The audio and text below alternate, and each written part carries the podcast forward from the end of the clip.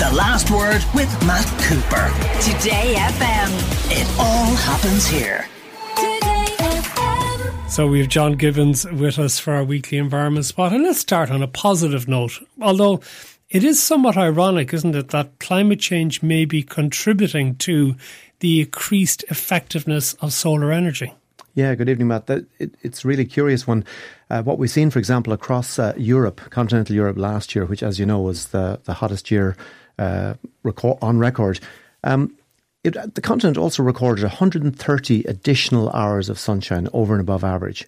And this happened generally between January and July when large parts of the continent were trapped under a, an atmospheric high pressure system. And this again is linked to climate change. So this is to do with particularly with the movements in the jet stream, where we basically get uh, high pressure systems that kind of dump over particular areas. You've seen these, for example, in Canada and elsewhere, where we get the, the so-called heat dome effect. So we got that last summer. Now, the it is an ill wind or an ill an ill um, heat wave that blows no good at all. And in this case, the, the upshot of it, if you like, has been a significant improvement in the quality of solar energy available across Europe.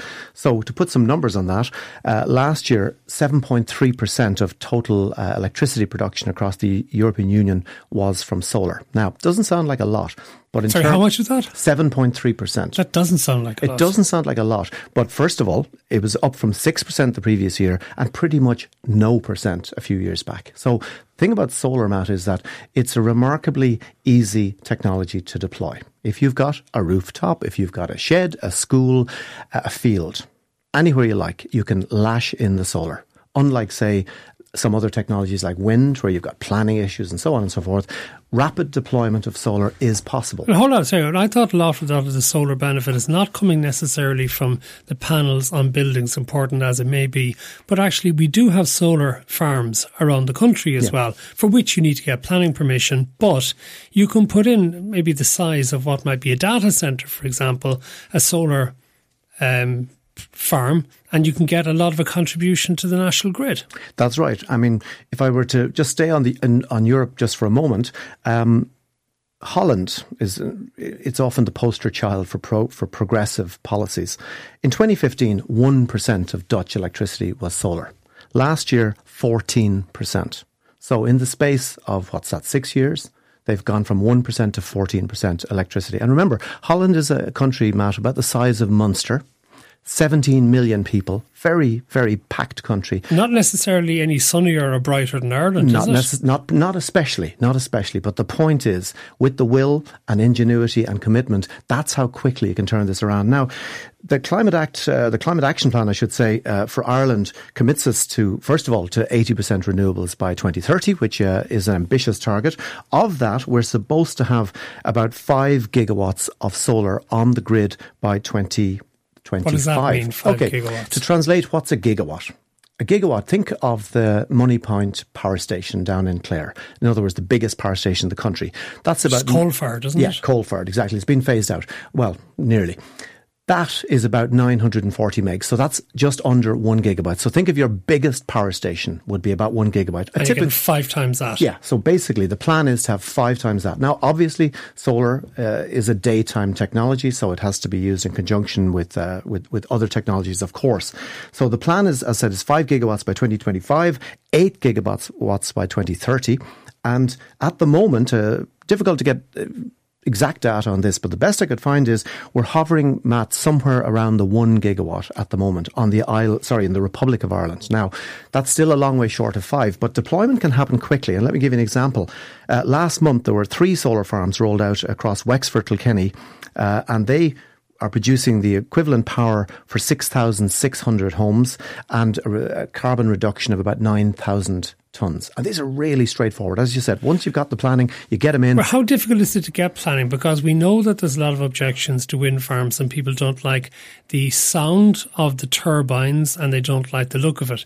Is a solar f- uh, farm much more acceptable to local interests? Generally, yes. There have been a few uh, really outstanding NIMBY cases where people have said, for example, they don't like the glint. Now, your typical solar panel array in a in a farm setting, in a solar farm setting, is about two meters off the ground. Which, for example, if you stick that into a field, it means you could say graze sheep uh, or or let it go fallow underneath it. So it's quite complementary with low low intensity agriculture use like that. Number one. Number two, so you get course, dual use. Yeah, dual use. Number two, it's it's uh, completely reversible unlike many other uh, technologies, you can you can actually remove a solar farm at some point in the future and revert that land if you if you so wished. But I, have heard cases of people objecting to things like glint. Now, the only place where that has a, a genuine application is in close proximity to airports, where the airlines would may argue that you could get a lot of reflection. It's like, it's almost like having an array of mirrors on the ground. But we don't have that many air, airports in Ireland, and I think all with these things you always have to balance one with the other. But essentially, of all the technologies that we can roll out in Ireland, this is probably the one that probably gets the fewest backs up. Okay, and are all new buildings now, particularly state buildings such as schools, all putting solar panels in almost automatically? Well, they're supposed to be. I mean, Eamon Ryan recently committed to putting solar panels on every school in Ireland, which would be a terrific start because, as you know, the thing about schools is mostly the first of all, schools are used during daylight, which means you can basically you can run them off solar pretty much. And I would stress, by the way, for your listeners who are wondering about, well, hang on, John, the sun doesn't always shine in Ireland. Solar works reasonably well in daylight. Yeah, it's the technology has improved, hasn't it? That it doesn't need bright sunshine no, anymore; it just needs daylight. That really. is, that is correct. And even the, the, the hours of the day that solar, I mean, it, it works on a bell curve where obviously it peaks at, at peak sunshine. But out the ends of that curve in the morning and in the evening, modern technology is, is giving us longer and longer use of solar. And in areas like schools where they are daytime use, it's perfect. Now, you might say, well, the summertime, of course, is the best time for, for, for, for solar energy production. Well, great. The school can export all that unused solar energy back to the grid and maybe invest it in some some new, new some new uh, playroom facilities for the for the school. So it goes back, back, into the grid rather than stored in battery of some kind. Oh yeah, I mean generally speaking. So if you if you put a solar array, for example, on a school, you could certainly manage all your day daytime uses, your computers and so on would be run directly from that grid and under normal circumstances. The likelihood is though that you'll you'll ha- you'll be running surpluses at different times, and that would be shipped back to the grid. Okay, we're talking about solar farms and we're talking about solar panels at maybe industrial use or schools or maybe on the centres of manufacturing plants or whatever. But how much can be actually done in people's own homes of well, the national need? Yeah, it's an interesting question. I think Germany, for example, went out even even ahead of Holland, and we have about one and a half million German homes already have solar panels, and they're providing uh, several gigawatts of energy from that. So the equivalent of several power stations just from solar uh, PV. Now, a typical home might have, for example, six solar panels. Now, your average solar panel, quick, quick uh, scribble on this, about 400 watts. So six panels is about two and a half kilowatts. Now, what's two and a half kilowatts? That's roughly what it takes to boil a kettle. Now, Kettles are surprisingly heavy energy users. Your typical house at any given moment is using about one, one and a half kilowatts. I have a little gizmo at home, Matt, that I can actually, when I've little else to do, I can sit and watch the electricity flowing through the house. You can try, you can switch on different devices and see it. So basically, your typical house on over the space of a, of a day